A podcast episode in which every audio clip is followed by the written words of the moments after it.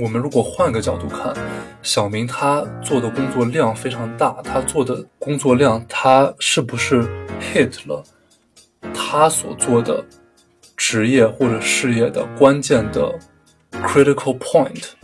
什么叫 critical point？水在一百度沸腾，那你烧那九十九度它都不沸腾，只有一百度才叫做 critical point。也就是说，这个关键节点是能够让一件事情发生质的改变的那个点。小明做的事情是不是那一个关键节点呢？不一定。大家好，欢迎再次来到朗姆酒蛋糕，我是金汤力，我是刀锋。最近有个挺火的事儿啊，不知道刀锋有没有看到？国内的那个虎头局，这个快销最近好像不太行了。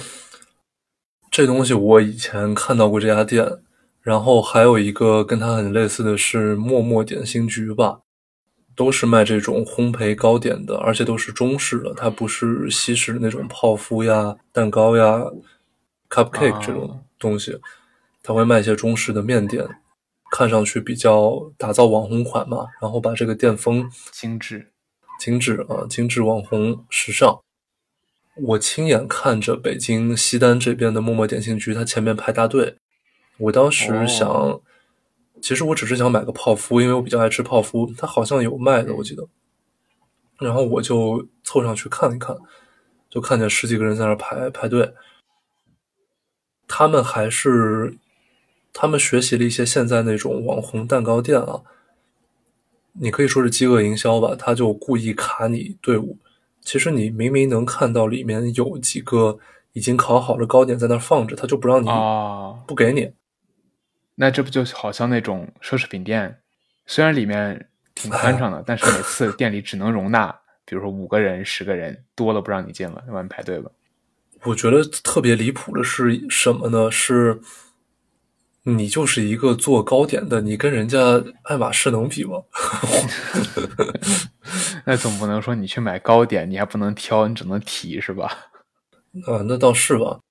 然后，因为平时会。做这些资本市场的一些工作嘛，大家我们长期听众肯定都知道我跟金汤力是做什么的。我就查了一些陌陌点心局和虎头局的资料，然后就发现，当我看到陌陌点心局这五个字的时候，已经是他拉不来融资，快撑不下去要倒闭的时候。那这是不是说明，只有他们在真的缺钱的时候才会出来说：“我这儿这么好，这么好，这么好，快给我钱啊！”而且，而且，我觉得他们自己对自己的认知是，他们可以做成，比如说点心界的海底捞。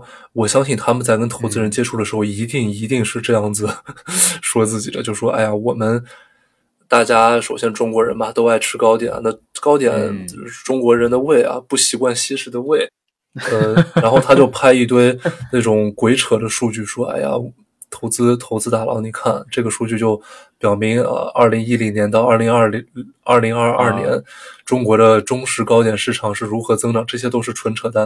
嗯，然后看看西式糕点在这儿，中式糕点在这儿，有这么多增长空间，你看看是不是一个好的蓝海？对，是不是一个非常好的赛道？然后我们有什么供应链优势？有什么销售优势？啊，然后我们的品牌营销做的多好，多牛逼？那请你给我三个亿，对吧？这不就是公然无视我们这种喜欢吃泡芙和蛋挞的人吗？对啊，像是这种说法呀，这种自夸也好，说是吹嘘也好，或者说他真的是这么自己想。你想，你想，希特勒也认为自己做的是正确的事情，对吧？嗯，那我觉得创业界充满了这种这种人，确实。那刀锋，你从资本市场角度来看，你觉得卖中式糕点和海底捞这种火锅店，它真的有可比性吗？它的商业模式里面到底哪个地方是相同，哪个地方不同？嗯，我觉得在卖东西的时候，你想一个糕点店和火锅店，你本身进去吃的就是你吃的模式就不一样。火锅店你是要坐在那边吃的。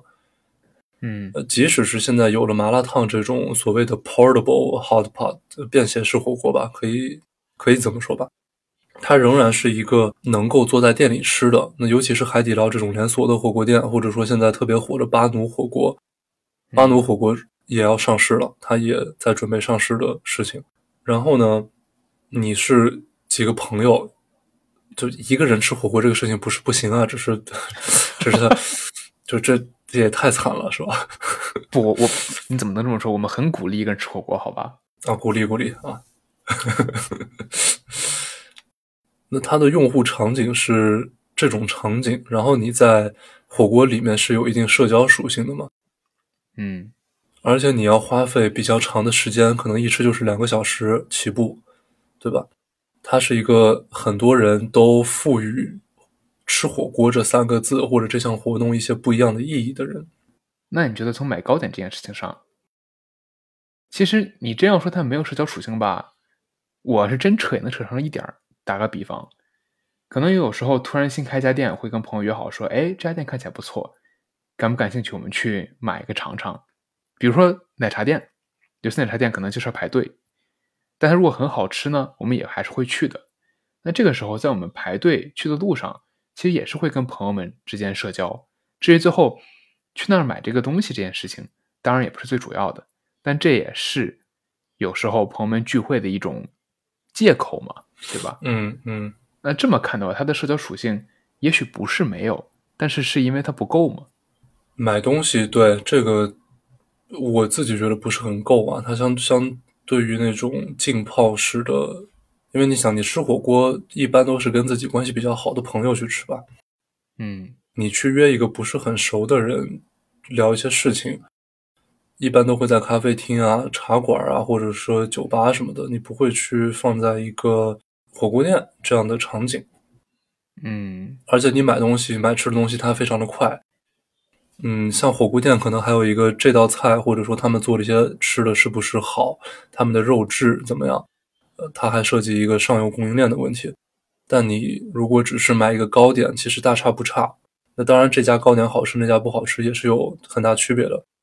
但我觉得像虎头局、馍馍点心局这种想做快餐式的中式糕点的新兴新兴公司吧，还是多花一些时间在真的烧出好吃的东西上比较重要。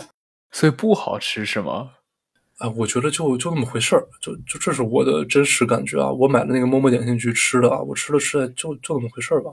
得，我还以为它是好吃的呢。你像这种点心局这个东西，它。你你非要去做这种融资啊？当然，我我不是专业去看消费的投资人或者说投行的人啊，对于消费没有那么了解。但我自己的直观感觉是没必要，对吧？可以，但是没必要。对，可以，但是没必要。哎，你你你听说过国内现在有一个糕点店叫马记勇吗？不是糕点店，面馆叫马记勇吗？不知道。就它是一个一碗面卖挺贵，然后根据自己的估值，我具体记不清多少，但它单店估值在一个亿左右。就是一家面馆，你走进一家吃面的面馆，这家面馆就值一个亿。你觉得这这这符合实际吗？我觉得这不符合实际，这太不现实了。总不能是一个面馆，但背后是个工厂，实际上它是造面的，它不是卖面的。像之前。因为大家转发的很火，我也看到过一两篇关于虎头局的文章。因为毕竟我没吃过嘛，这也是这这几年才火起来的。但是其中有一句话让我，同时让我觉得原来如此，但也让我觉得非常惋惜。那就是在一个采访里，好像虎头局的创始人说，他们现在其实做得很好，但是就是差这笔融资。如果融资来了，就能过去了。这个话真的是给我感受非常深刻，就是我相信刀锋也是一样，以前也看过很多很多很多类似的故事，嗯，那就是一家公司觉得我们真的非常好，我们的模式也是对的，我们的未来增长也是被证实了的，我们现在真的只是需要一笔钱，要不是扩张资金，要么是过桥贷款，能撑过这几个月，我们就活了，我们就踏上。远大美好的前前程了，对吧？嗯嗯。但真实情况呢？真实情况是，他们真的是就是差笔这笔融资吗？还是他们还有别的问题？如果大家都觉得一家公司就差笔融资，他们未来的估值就能翻番儿，真的会有谁不愿意给这笔融资吗？我觉得这个是很好的问题啊。这个世界上它的核心问题之一是有限的资源和无限的希望使用资源的人，或者说企业，这是亘古不变的道理嘛。那么，嗯，不可能每一个企业、每一个初创企业都是好企业，它肯定有一些杂鱼在里面。每一每一个企业，不管它好不好，在它艰难的时候，都会说：“我需要一笔钱就可以渡过难关。”我们看看现在的恒大，是吧？许家印也说：“我需要一笔钱就能渡过难关。”他需要的这个亿是上千亿啊，这这也是一笔钱，一笔，对，这也是一笔钱，没错，是一笔钱。那还有一些公司，可能像这个虎头局一样，它创始人看上去履历光鲜。哎，在这儿我先想要牵引出一个我觉得很明显，但是非常少人真的懂且能执行的道理，就是你这个人在什么大牌公司工作过，跟你创业的能力是没有任何关系。我自己是这样认为的。对。我觉得没有任何关系，就是它连 strong correlation 或者说 positive correlation 正相关都不是，它就是它是没有关系，它是零 correlation。我们可以看到大大小小的国内国外的创业者，很多人的轨迹其实是很弯曲、很曲折的。像比尔盖茨、扎克伯格、伊朗马斯克、Jeff Bezos 这样的人是少数，真的是少数。我们看 Steve Jobs，Steve Jobs 他在什么大牌公司工作过吗？他没有啊，他是个 drop out。哎，等一下，Steve Jobs 是 drop out 吗？还是他毕业了？好像好像毕业了。他从 Reed College，一个名不见经传的美国文理学院，嗯，然后呢，他直接就开始创业。他没有在什么大牌公司工作过，他中间还被自己的公司 的董事会给 sack 给给干掉了。那我们再看，比如说，嗯。维京航空的创始人 Richard Branson，他也没有什么特别大牌的经验。我们看大家喜闻乐见的 Jack Ma，对吧？这个这个中国首富，他有什么大牌工作经验吗？他没有啊。当然，你呃这个时候有人可能杠了，说你你能跟马云比吗？啊，你说的这些人都是什么什么什么人？那我跟你们说一些我自己就认识的。呃，上市公司创始人或者说大大老板，就是我们父母辈这个年纪啊，有下岗工人。下岗工人，我指的是国企下岗潮，就是八九十年代那阵儿下岗一波人。我认识两个这样的人，有一个人现在是 A 股上市公司的实控人，有一个人他刚刚把自己的公司卖给。这个 A 股公司的就是我前面说的那个 A 股上市公司的实控人，因为他俩是好朋友。然后有一个人是一个小镇做题家，他是现在 A 股上市公司一个医疗类上市公司的创始人。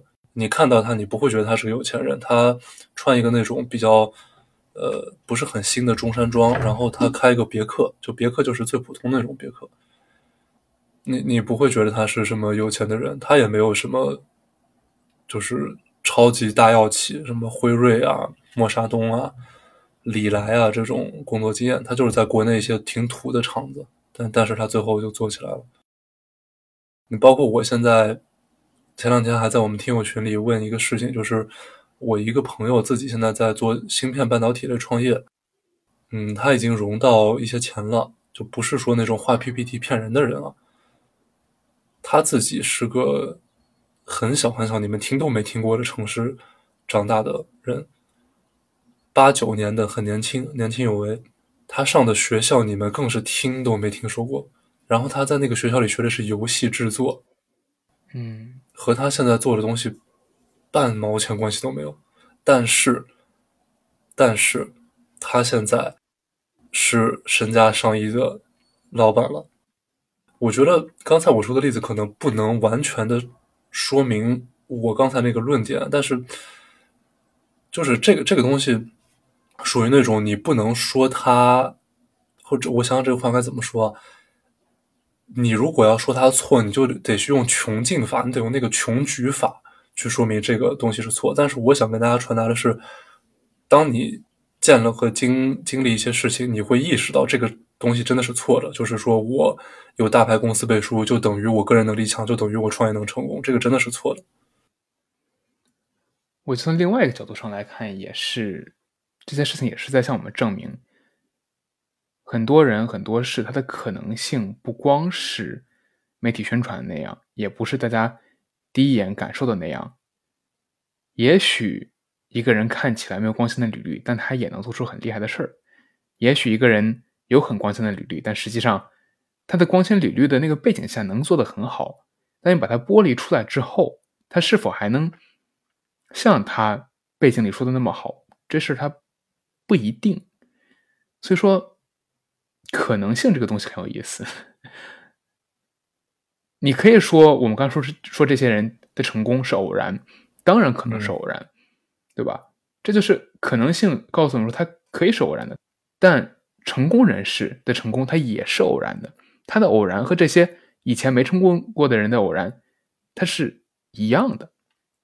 也许你说你过去有很多经历，你有资源，你有人脉，这些事情可能会给你带来更多的 leverage，让你做你想做的事情的时候更有可能成功。但到最后，说实话这么说感觉有点惨了，但就它实际上就是摇骰子，顶多就是可能。我摇一个三面骰子，你摇一个四面骰子，到最后摇到哪个数，真不一定。但对吧？我们能做的只是继续去摇这个骰子。像我现在公司的这个创始人，他也是没有在大公司工干过一天，他甚至都不是个美国人，他是个以色列人。而且他当时那个年代，像以色列这个地方，大家上上学肯定也都学过一些。嗯。他也是从两千年初那会儿，跟马云干一样的事儿，喏，做电子商务，在以色列做。OK，对他也不是做心理咨询的，他当时是在以色列做了好几个 startup 初创，一开始帮别人卖东西，后来卖着卖着发现，哎，帮别人做广告很挣钱，他开始做那种广告服务商。后来他发现广告服务商不如自己做广告平台赚钱，他又自己做成了广告平台，不停的在变。那后来可能有一天他认识了他的合伙人，这些在医疗领域、在心理咨询领域有一些建树的人，他们一起开了这家公司。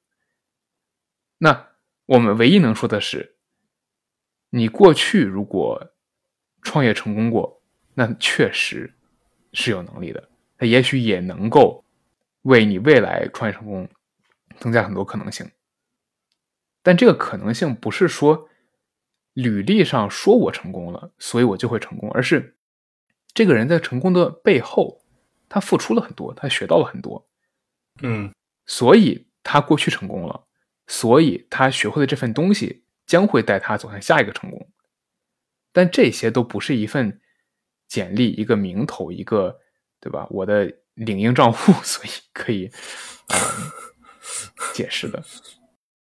那说回到虎头局的事儿，这个融资来都来了。其实刚才我跟刀锋聊，我们想到了一个特别经典的案例——小黄车。没错，小黄车大家当年都骑，呃，我当时可喜欢小黄车了。呃，我也我也很难过，它没了。但是我唯一庆幸的是，它在没之前，我把那一百块钱拿回来了。但是你说，当年小黄车不也是全国遍地都是？全国不仅城市遍地都是，垃圾场也遍地都是。他当年已经做到了全国第一，但怎么还是没了呢？他当时是不是也差一笔贷款？是不是也差一笔投资？嗯，我觉得小红车这个事情挺有意思的，因为。当时他之所以过不去，那只能说明一个问题，就是很多投资人不相信中国人需要共享单车。我觉得这是根本嘛，因为你说它倒闭的时候是二零一八年左右，二零一八年是是牛市啊，那个时候是牛市啊，应该是牛市的起点吧。一八年的时候，你随随便便买个股票，你放个一年，它肯定是涨的，这基本上是是这样的。融资钱也不缺啊，大家也不缺钱，一级市场。嗯，他本身创始人本身是北大的嘛，然后家里也有点关系，大家都知道说是这这小伙子很靠谱。结果呢，他倒了，但是像摩拜单车就套现成功，五个亿，走走人了。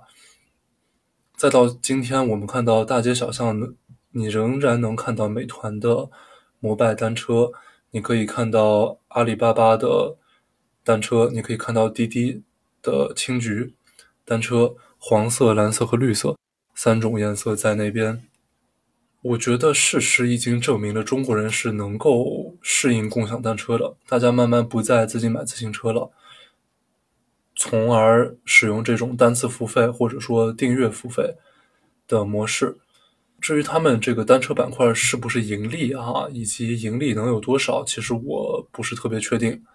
呃，包括单车的一个运营维护成本，我觉得应该不低。然后呢，回看现站在现在的视角，回看当时的戴威，回看当时的 ofo 共享单车，他真的需要一笔钱，他就过去了。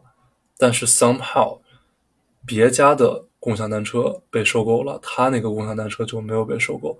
当然跟他。就是这是公司 specific 的事情啊，因为没有两家公司是完全一样的。虽然他们做的业务是一样的，那可能别人觉得摩拜单车靠谱，但你共享单车就不靠谱，所以就就拜拜了呗。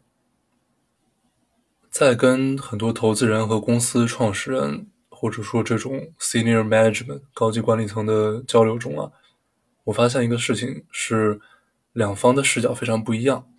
大家可能觉得这是个废话。但是呢，当你真的去跟他们两方仔细聊天，你跟一个做风险投资的人聊，他会说：“哎呀，我要考虑这个行业赛道多么广阔，对吧？是不是万亿蓝海？未来有机会让我一百叉，对吧？对，让我百倍回报啊！你是不是行业龙头？你不是行业龙头，怎么也是个老二，对吧？你的技术产品是不是呃有多少项专利，多少项软件著作权？”你的这个监管审批流程是不是顺畅？你的竞争格局是什么样的？你的研发团队什么学历？之前在什么地方工作过？背景怎么样？就他会跟你扯很多这些，呃，或者说，哎，现在我觉得这个技术好，或者那个技术可能不怎么样。嗯，他会说这些。其实我自己是偏向实业人这边的思路的。为什么呢？实业人这边就是创业者。或者说实干家，我喜欢叫实干家是怎么思考的呢？我今天就像金汤力刚才说的那样，我现在在以色列做电子商务，但是我觉得做广告好像不错，那我就先去做广告。我做了广告营销，我赚了他三千万，那我就狠狠的赚了他一笔，对吧？三千万不少了吧？当然，如果我们听众觉得三千万少，那请你 这个联系我们啊，请联系我们。然后呢，他。做完这个广告营销之后，他可能过了两年或者过了几个月，他发现，哎，最近做这个房屋出租，就是炒房子可能不错。那我炒一波房子，我挣了他一个亿，对吧？挣了一个小目标。然后呢，他过两天又去做这个玩具批发去了，因为他有一些电子商务的经验嘛。他发现玩具 IP 现在很火，他就搞这个玩具二手批发去了。他去买一些这种泡泡玛特呀，什么迪士尼，对吧？就各种玩具，然后把它桑炮给打包，提提点价钱，或者说他买的低价，他卖出去挣个差价，他挣了两千万，那他挣了不少钱了吧？结果呢，他去就是他想开辟一个新的业务，他说我现在想做新能源汽车啊，然后他去跟投资人去拉融资，然后这个投资人。说你团队好像是不错，你招了十个新能源的博士是吧？相关的博士，你雇了一个大众汽车之前的中国区副总经理，啊，有实干的经验，生产呀、设计啊，什么供应链管理。然后你还招了一个这种大广告公司，比如说奥美出来的呃广告人，你还搞了一个投行的给你当 CFO，对吧？战略什么财务。但是我们觉得你有很大的问题，就是你业务不专精。啊，你这个公司历史业务都在搞什么乌七八糟的东西？你看看人家，啊，多纯粹！一开始就这几个团队专攻这个领域，专精二十年啥也没做出来。对，是你连个轮胎都造不出来是吧？但其实我每次听到有一些投资人，我不想叫他们朋友，我只能说熟人吧。这样说话的时候，我就在好奇啊，我说，我心里就在嘀咕。人家靠这已经挣了多少钱？你你这个 投资人挣多少钱了？确实，对你你凭什么教人家做人呢？这就是我觉得另外很有意思的事情，就是其实这两种，我觉得都是它都没有什么不行的地方。嗯，你可以是一个专精一个领域二十年，你搞得很透彻，你比谁都懂，机会来了之后你去成功，OK。你也可以是一个每天。在找机会的人，这里我们说的投机，不是那种今天炒一下加密货币，明天炒一下 NFT，后天炒一下 Web 三，然后两周之后突然开始大家就开始说 AIGC 了，大家开始炒这个，即便他之前没有一丁点经验，跟这种不一样。那我们现在说的这些投机家，他不仅投机，他还去做，做完之后他做出实事来了。这些投机。和不投机的专精领域都其实它都没什么问题，都是成功的一种方式。嗯，但无论哪种，这些人他确实都在自己想做的领域去做了呀，对吧？不管是拿以前挣的钱雇了很多人，下了大笔投资，然后自己也在这个领域钻精了几年，甚至十几年。像我们这个 C F C E O，他做我记不清了，做那个。电子商务，我觉得好歹做了六七年，做广告平台做了也有四五年，做我们现在这个心理咨询，到现在为止已经是第十一个年头了，还是第十二个年头，时间都不短。嗯，所以人家的投机不是说这周咋样，下周咋样，下个月咋样，他做一个，他好歹是以年为单位在做的。嗯。我觉得刚才我跟金汤力说的话题啊，其实核心在一个上面，就是两边的视角不一样。那两边的视角为什么会不一样呢？大家面对的应该是一个世界，对吧？我们都生活在地球上啊。嗯，如如果我们听众有不是不满足上述条件的，请联请请联系我们。那我们的现实真的是一个现实吗？这个很明显不是，每个人看到的现实都是不一样的。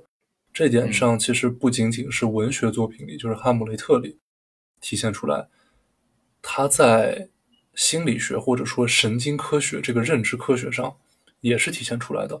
我具体在哪里读到的，我记不得了，但是我很确定的告诉大家，每个人的现实是不一样的。我们睁开眼睛看到的世界就是不一样的。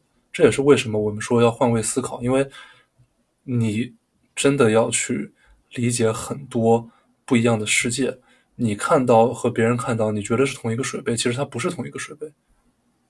不光大家看到的现实可能不一样，大家看到的想象可能也是不一样的。像做金融和投资的人，可能大家都比较熟悉一句话，叫 “wishful thinking”。嗯，你希望成真的想法，可能我的 wishful thinking 是。我能找到份好工作。你的 wishful thinking 是你今天买的这只股票，明天就能翻倍。这些都是 wishful thinking，而每个人的 wishful thinking 也都根据自身情况会不一样。但唯一一样的是，大家不管是谁，不论做什么，大家其实都会有成功的人会有，不成功的人会有，我这种菜鸡也会有，对吧？你真的说它是什么？我觉得它就是。我们脑海中这些想象，我们对现实的认知和现实实际发生的事情之间的这个差距，这个差距有这个差距是很正常，这太正常了，对吧？我们对一个事物，首先我们看到了这个事儿发生了，这个东西它存在，但是在我们脑海里，我们必须得给它一层概念，给它一个感受，让我们去理解它。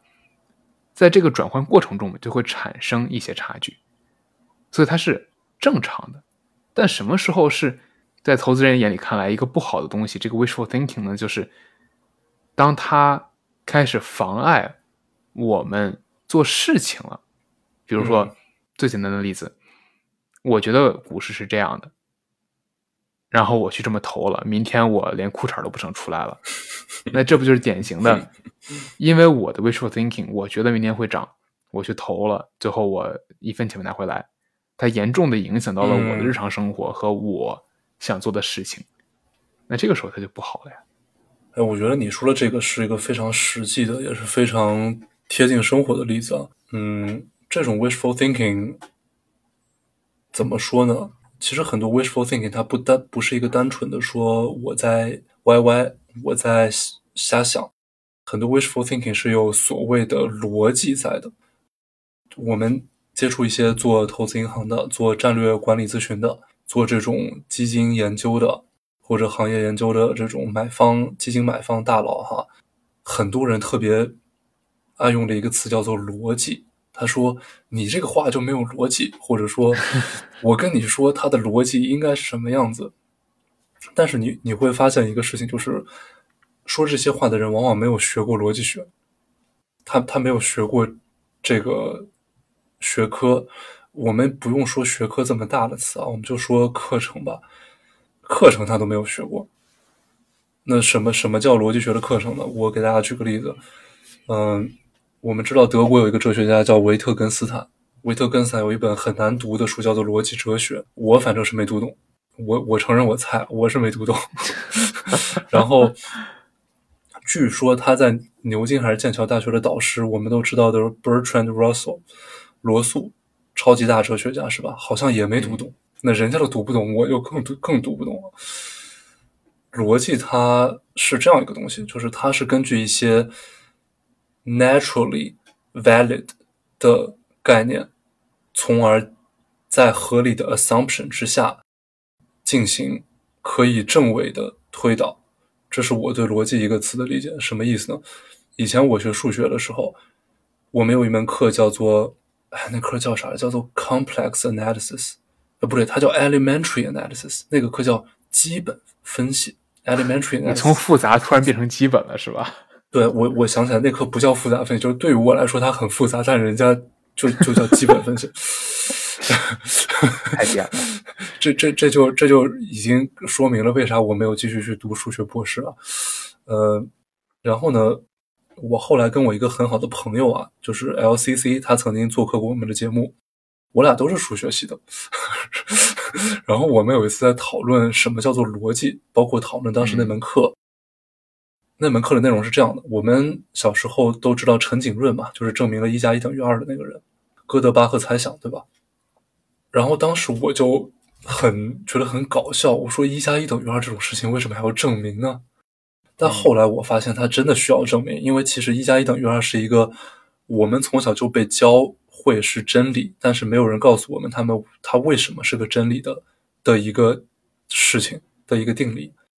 对，而我们在上那节课的时候，我们所能够运用的基本的 concept 概念是非常非常非常少的。我们能用的只有一大于零，一等于一，然后呃，比如说有理数、实数，呃，这些东西。你是不能直接用一加一等于二这个东西的，你需要证明一加一等于二，你才能往接下来的一些定理上去写。就它是一个非常让人觉得就真的很无语。我学那门课学的不是特别好啊，因因为在在这里可能说的比较多，大家就就是也许能理解，也许不能理解。但我的 point 是很多事情就是你看似。不需要讨论的道理，其实都是需要讨论的，而这些讨论本身都是基于很多假设的。那些跟你说什么逻辑半天、逻辑框架的人，他有自己的假设在，但是他跟你讨论他的框架的时候，没有跟你讲他的假设是什么，也没有跟你讨论他的假设是对的还是不对的。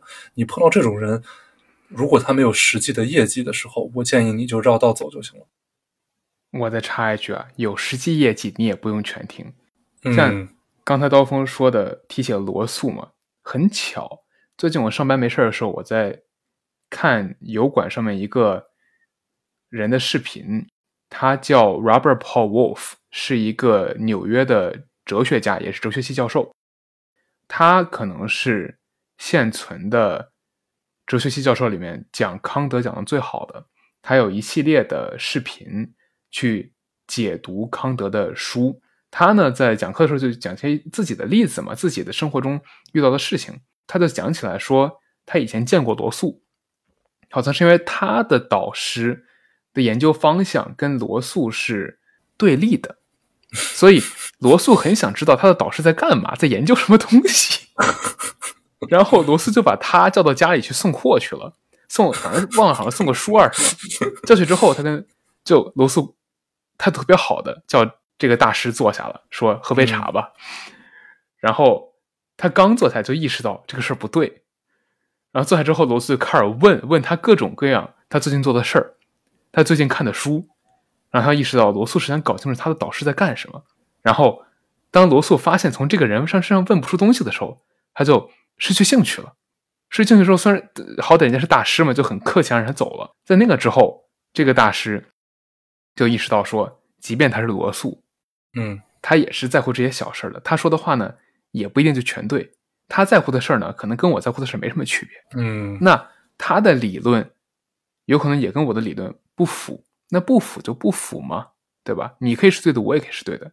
尤其很多事情，它其实真的就是大家的理解，没有一个对与错。我非常同意这个话。大家都知道，巴菲特 Warren Buffett，还有他的长期的好友和 business partner Charlie Munger，他俩会在每年的股东大会上说很多非常有智慧的话，在这里不赘述了。他们的投资风格适合每个人吗？显然不是。有很多别的著名的基金经理的投资风格适合每个人吗？你看一看乔治索罗斯，他擅长的是。用自己的大脑去处理一些极其复杂的信息，非常大量、极其复杂，往往要牵涉整个世界多个国家、非常多个机构、非常多个人。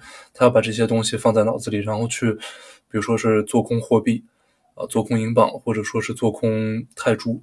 当然，他做空泰铢不算是成功，这些东西。然后你再看看二零零八年金融危机，美国有一个叫 John Paulson，我跟金汤力之前的节目里提到过他。John Paulson 呢，他做了非常长期的研究，然后在地产这个上面咔搞了一笔，对吧？那还有一些投资人，他可能就是纯粹的数学家，比如说是 Ben Simmons，Renaissance Technology 文艺复兴基金的创始人，那他就是纯粹就纯粹的一个数学角度。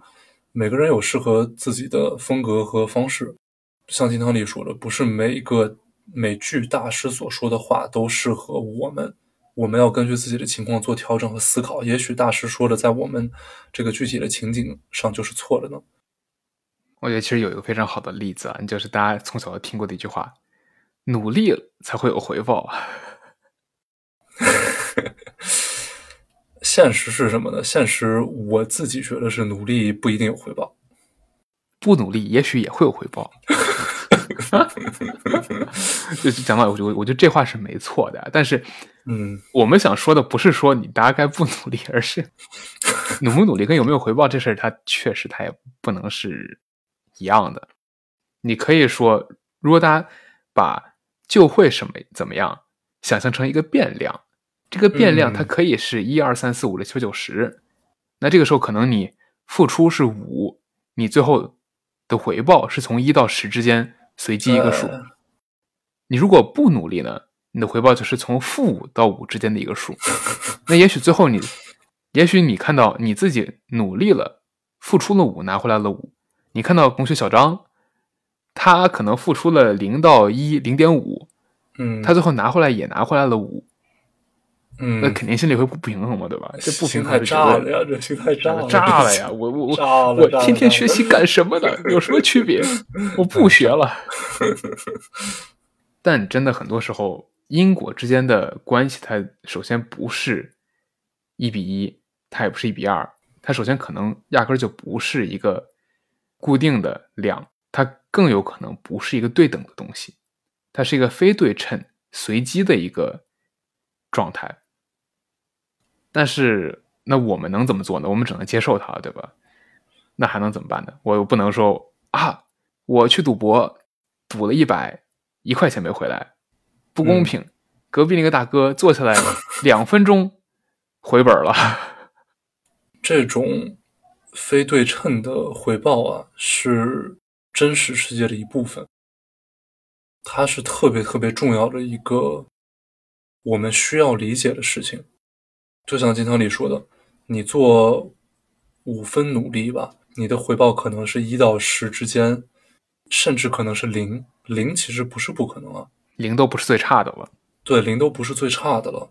然后呢，即使你什么都没有做，就你看隔壁的小王或者小明啊，你看隔壁小明，他可能只做了零点五，人家的回报说不定就是十。其实你说不好的，真的说不好。但是你需要意识到的是什么？你需要意识到的是 compound interest，就是我是最近在跟我女朋友去讨论一些事情的时候，才充分的意识到 compound interest 它的力量。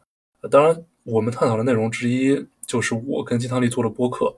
我们做播客一年多，你说一开始的惨淡流量，然后到现在 惨的不能再惨了。对，到现在活下来，我们是坚持下来了。那靠什么坚持？其实我也不知道，反正就坚持。我也不知道，但是坚持下来了。对，但是就坚持下来了。然后，然后我们听友群里已经有一百多名听众。对于我们来说，虽然我们并不满足于现在的呃这个订阅量啊，但是我们很开心能够有。这么，呃，这么好的听众能够给我们积极的反馈意见，并且，呃，能够促进我们继续的成长和进步的听众，在这个过程其实就是一个复利的过程。我们一开始努力，可能我俩努力是八，但是我们的回报只有零点五，然后我们就不停的在用这个七到八、七到八或者八到九、八到九这样的一个程度去努力，渐渐的，它的回报就从零点零点一、零点五变成了二、三、四、五。它慢慢就提升上来了，也就是说，long term 长期来讲，你你做努力和别人可能你看他运气好，或者说他家里有关系什么的，就就这很多因素。但就像巴菲特说的，你你俩都一起游游泳个十年，然后突然一个浪把你俩拍死在沙滩上，你就能看到谁 看到谁在裸泳。不是你刚才突然这么说，我觉得这个特别的 visual，特别的有形象化，但是我不想想象巴菲特的这个形象。我我我也不想想好恐怖啊！我们我我们必须换个话题啊！我们换个话题，换话题。在这里想再次跟大家提及一个概念，叫做 asymmetry gain。什么叫做 asymmetry gain？这叫非轴对称的收益，非对称性收益吧？什么意思呢？我跟金汤里之前在节目里提到过巴菲特的一句话，他跟查理芒格说：“你不需要做最艰难的事情来取得最大的收益和回报。”我觉得这个话很多人都无法理解啊。在前面二十多年里，我也我也没有没有理解过，我也都没想过这句话是真的，我连这句话都没想。什么意思呢？我举一个例子啊，就是职场，举职场的什么例子？我们。每个人都会看到和听到一种职场的屡见不鲜的情况。我们说有一个人叫小明，小明在一家大型企业里，或者说中型企业里吧，兢兢业业、奋力工作了三十年。他经常加班熬夜，燃烧自己的午夜灯油，对吧？这是个职业啊，burning the midnight oil，其实就是加班熬夜的意思。他出产的工作质量非常之高，上司基本上不需要修改。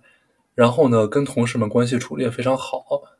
呃，当然说这个好是友善的好啊，他没有说在这方面使太多劲儿，他就埋头做自己的东西。大家觉得，哎呀，这个人真不错啊，工作质量非常好。结果呢，他这三十年里面只升职了两次，也就是说，他从一个初级的，比如说我们用体制内的话说啊，一个科员。初级科员呢，他连科长可能都没拿上，他只拿到了一个呃科长底下的副科长或者什么什么主任。他干了三十年啊，太惨了！大家就会说：“哎呀，这个小明呀，你的仕途真是不顺呀，上天不公呀，呃，这个老苍天无眼呐，什么什么的，对吧？”一堆话。但是呢，我们如果换个角度看。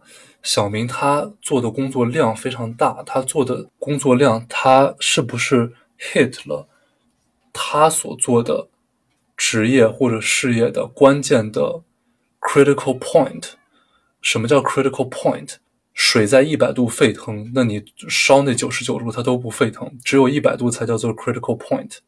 也就是说，这个关键节点是能够让一件事情发生质的改变的那个点，就就那么一个点。小明做的事情是不是那一个关键节点呢？不一定，可能他在的国企事业单位或者说体制内的一个什么政府机构，他需要的就是每天跟领导打乒乓球，对吧？大家如果说是有关注春晚的朋友，虽然我知道现在关注春晚的朋友非常少啊。前两年沈腾、马丽有一个小品，就是打乒乓球嘛。那个沈腾就演了一个陪领导打乒乓球这么一个 一个一个人，他其实，在讽刺的时候，也能跟跟我们的这个想要说明的道理挂上钩。就是你如果能准确的识别你正在做的事情或者你想要做的事情的 critical point 是什么，你就能事半功倍。在这个例子中，他可能需要接受落差的就是。他觉得自己做了很多，但是他没有做到那个九十九到一百的那件事情，他永远也不会得到一个很超额的回报。而这种落差，我觉得我们很多人，包括我自己以及刀锋，我们都需要接受，以及不仅仅需要接受，需要努力让自己更加能接受这件事情。因为很多时候，我觉得，尤其是我自己吧，不去想的时候，出现一件事儿。我去反思一件事儿，我去接受这个落差。不出现事儿呢，我可能哎，我不需要去接受什么落差，我干嘛呀，对吧？我没事闲的给自己找事儿。但这个时候，如果生活过得很顺利，一切都很好，那就好像是在温水里的青蛙，对吧？我过得很舒服。但是可能有一天，等我需要去真正接受一个非常大落差的时候，我并没有这个能力去接受它。而那个时候，如果不管是什么生老病死也好，还是失业，还是整个社会有了一个很巨大的变动，那个时候我会没有能力去接受这样的落差。而我跟刀锋刚聊的时候，我们就刚好查到了一个我们都很喜欢的一位投资人以及作家，他在自己公司年会上说的一句话：“Howard Marks 是。” Oaktree 项目资本的创始人，他在早年间八九十年代就带着自己的团队挣了第一笔金。他的基金呢，也由他们的 distressed debt，他们的他们也以自己的不良债务投资的这个板块而著名。他呢，每年都会在自己的股东大会上演讲嘛，他也会最后给股东、给投资人。写一封信，不光是回顾去年这些表现，也是告诉投资人们未来大家应该怎么样，以一种什么样的心态去面对。他在零五年的一封股东大会上面，在结尾处写了这么一句话。他前面很多内容上都去反思了很多 wishful thinking 的内容，而最后呢，他说。All the wishful thinkings come from an excessive proclivity to believe the positives and disregard the negatives。他说，我们这些 wishful thinking 很大程度上是从我们过分的想要相信好的事情，然后去无视坏的事情而产生的。而他觉得，我们能够去躲开这些问题的一些方式有四点。当他当然，他这四点也由于是股东大会上说的，主要是说给股东们听，说给投资人们听的。但我觉得一定程度上是每个人生活中都可以借鉴的。他说，人要有 awareness of history, belief in cycles rather than unabated unidirectional trends, skepticism regarding the free lunch, and insistence on low purchase prices that provide lots of room for error。第一点说的很。简单嘛，就是大家要熟知历史。其实我就是从小很不爱读历史的一个人，就是上课历史课一直在跟前桌聊天也不知道在干什么。现在想想，真的我已经记不清历史课和地理课在干嘛了。但越长大越发现，当读过历史之后，发现很多事情真的是很像很像的。不一定说我读完了我就知道该怎么做，但至少读完了，在出现这些事情的时候，我就会想到啊。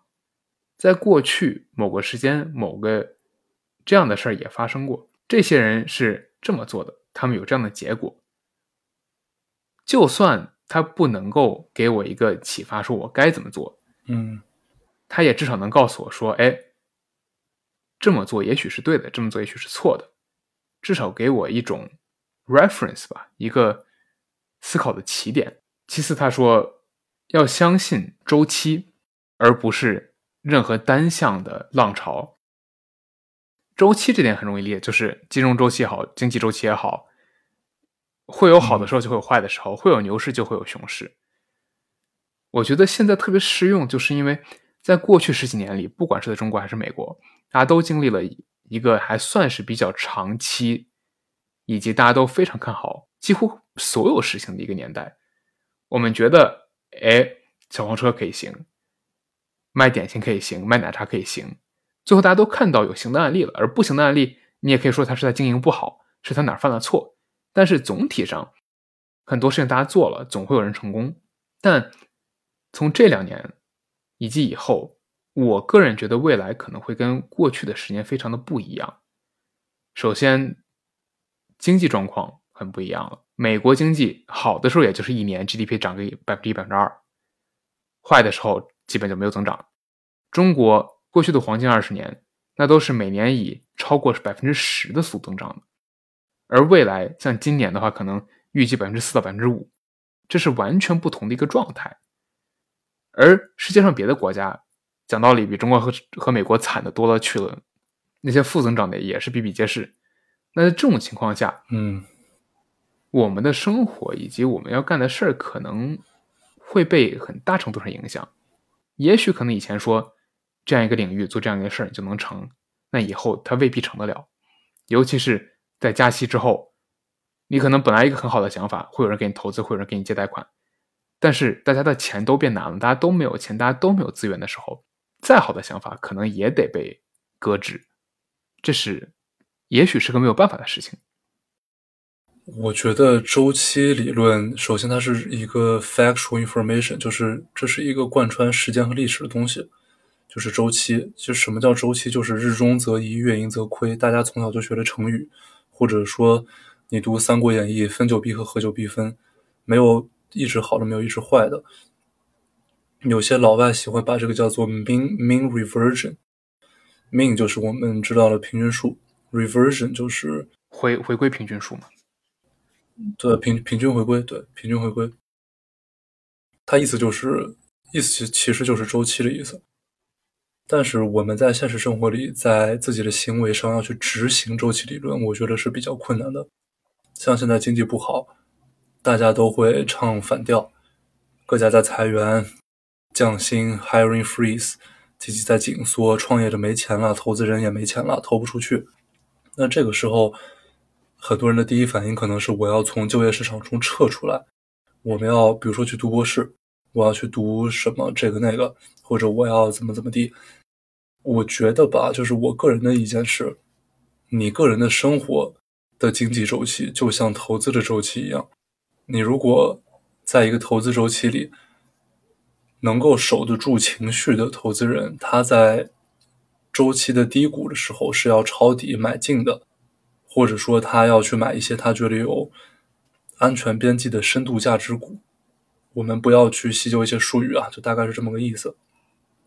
然后在高周期的，就是周期的高点呢，他觉得市场过于火热，他可能会去做空一些或者卖出一些股票，从而实现一个盈利。当然，这个是跟时间线有关，他要放长线钓大鱼。我自己对于生活周期，或者说跟生活相关的经济周期的一个执行、执行生活的态度是，在现在经济不好的时候，说不定是你可以去。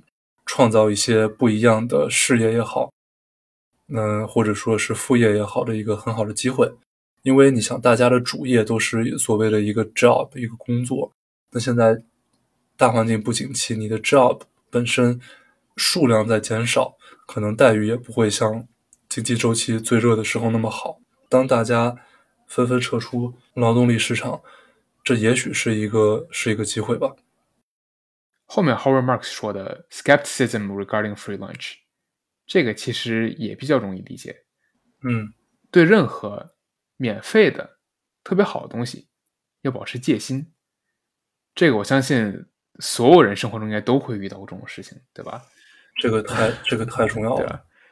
我曾经就认识一个人，老年人啊，在十几年前的时候出去旅游，有人说：“哎，美元汇率你去银行那儿是一比八，我给你一比六，你买不买？”那老年一听多开心，立马就买了几千上万美金。但问题是，对吧？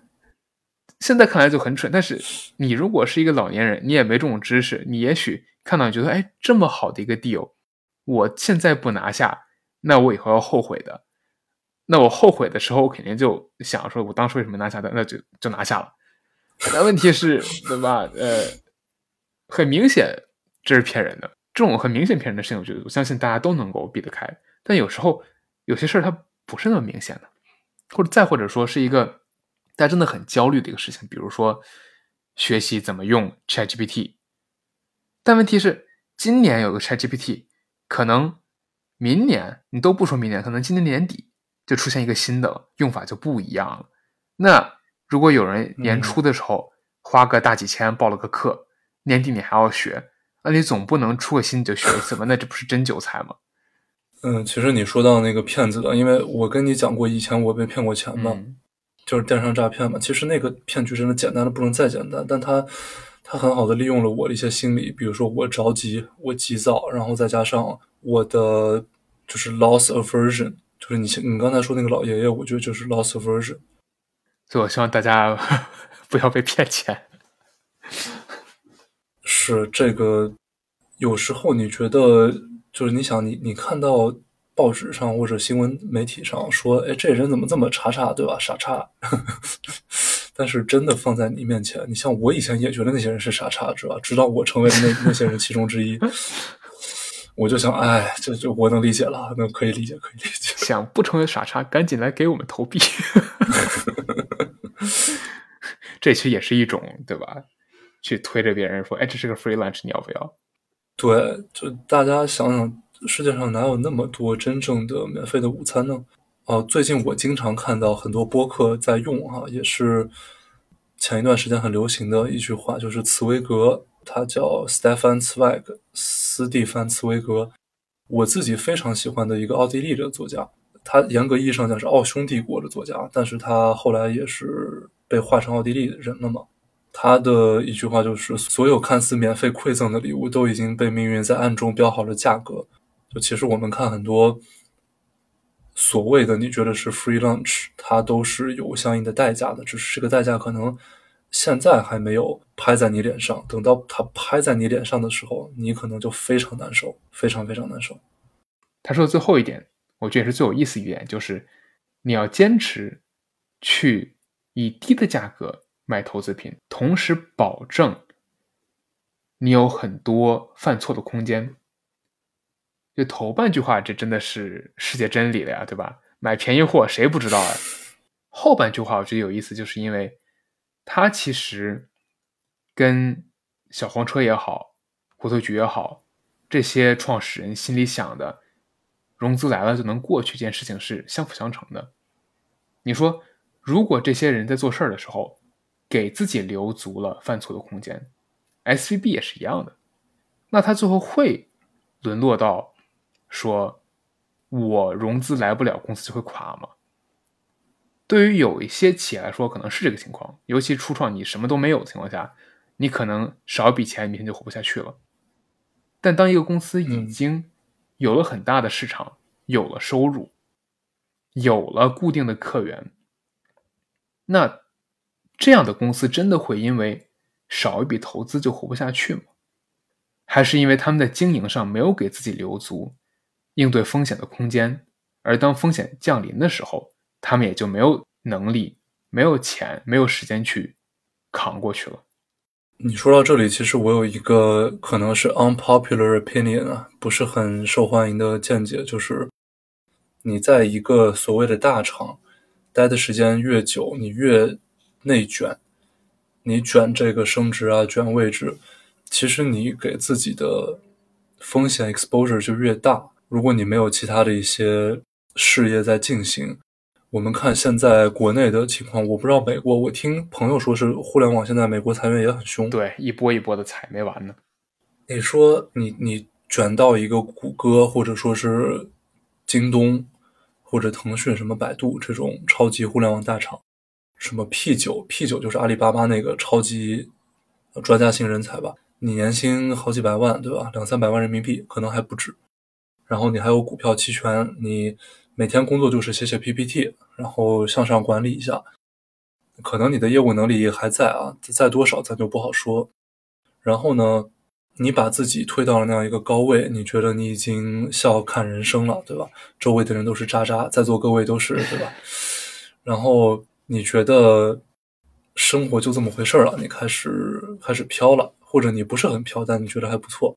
那这个时候，我觉得你已经让自己的工作、事业风险，甚至人生风险到了一个比较大的阶段。在尤其在经济周期不好的时候啊，因为你不确定自己是不是会被砍掉，而你被砍掉之后，其实那样的高管位置在短期内是不会空出来的。这就涉及到一个你要做什么的问题，而。当大家真的开始思考我能够在这个世界上做什么的时候，就发现这和你在哪家大牌公司工作是没关系的。这真的涉及到你在这个丛林里，你真的能做些什么，然后赚取一些收益啊之类的。我是这样的看法。我是这么想的这件事儿。嗯，我觉得刀锋说的是对的，因为在一个地方待的越久，你越会适应那个环境下的竞争环境。而比如说，在大厂里面，你要做的其实就是卷过去，你也不一定非要把卷过别人，你能把别人别人卷走就行，对吧？你隔壁的 小王留不下来，你就留下来了。但是，你可能出了大厂环境的竞争就不是这样竞争的了，所以你在那儿待的越久，你越会不适应外面的环境。但也不是说这些人就不行，因为大厂有大厂的好。你的这个背书，你的这个经验到哪儿都是很有价值的，但是在外面面对这种不同的竞争环境下的时候，如果不能很好的适应，也许你会发挥不出这份大厂经历给你带来的真正的好处。而这个时候，也不是说一定就混的不好了，对吧？如果接受接受降薪，接受接受降职，那有这种简历、有这种经验的人，一定是到哪儿去都会受欢迎的。但是如果把眼界放开呢？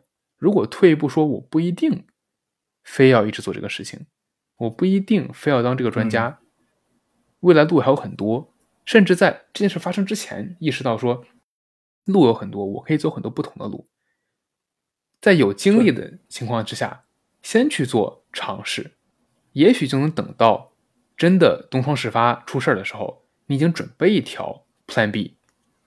没错，我在这里很快的举一个例子啊，我在一家投资银行嘛，大家都知道，然后在一家不怎么地的投资银行，大家也知道，其实其实它的它的 brand name，它的名牌没有我说的那么不堪啊，只是说我对它深恶痛绝，是吧？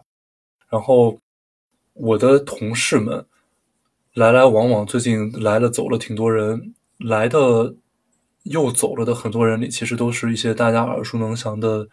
超级外资大投行，比如说高盛，比如说是瑞士银行，啊，瑞士信贷，以及德意志银行这些很多学子梦寐以求的求职地。但是在我们企业这种，或者说我们目前即将希望能尽快离开的这个企业的商业模式下，他们都很水土不服。这个涉及的并不是一个中资、美资或者是中资、欧资的文化差异，它涉及的是什么呢？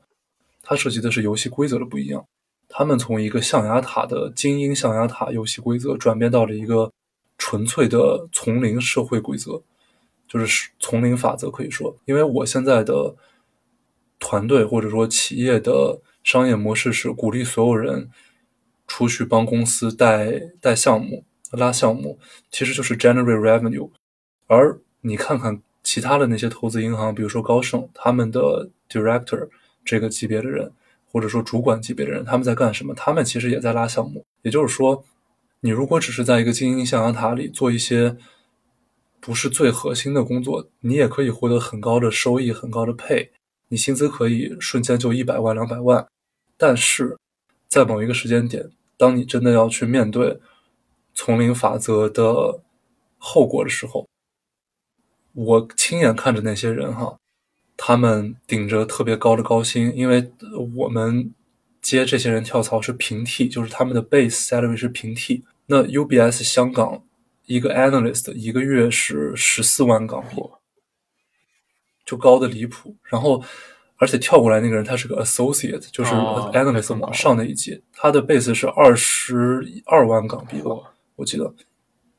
就就是高的离谱啊！年薪都是两百多万，但他们过来之后，奖金完全看自己能创造多少价值，而且他连半年都没待满吧就被开掉了，因为他能力水平明显有限，他只会去做 PPT 啊，做什么 Excel 呀，其实根本不是投资银行这个 business 的核心。对，就他他不是核心。这一期我知道我们讲的话题是稍微有点沉重啊，这个可能也是跟我们俩最近。都会出了很多事情有关，我觉得这些沉重的话题，有时候是要讲一讲的。而且怎么说呢？我觉得有时候讲一讲，其实讲出来也没那么沉重了。更何况 现在这个时间段，今年也许明年，也许对吧？希望不要有后年了。啊，我相信很多听友们跟我们一样，都是处于一个不太平稳的状态，大家都会有很多的心事儿。当然，这些我也希望如果。大家愿意、感兴趣，可以加我们的听友群，我们一起来交流交流。我们有很多很热心的听友给大家提意见，也有很多的听友真的从这些意见中获得了一些什么。最近呢，我们在听友群里探讨了非常多有意思的话题啊，大家也可以踊跃的加入，跟我们一起去进行交流，并且我们在里面还会探讨一些生意经。这个是真的有实际的可以赚钱的机会啊！我们可不是忽悠大家玩的，具体的就不细说了，大家可以在听友群里看。那么，希望大家继续支持我们的节目，在苹果播客、Spotify 以及小宇宙这三个主要的我们的播客平台上去留言、点赞、订阅，并且收藏。希望大家可以将我们的节目推广给身边也对类似话题或者说对播客感兴趣的朋友们。同时呢，可以 follow 我们的小红书，我们在后面也会继续推出一些社交媒体的这种账号，呃，去跟我们的播客内容形成一个互补。那么今天的节目就做到这里了，我是刀锋，我是金汤力，我们下次再见，拜拜。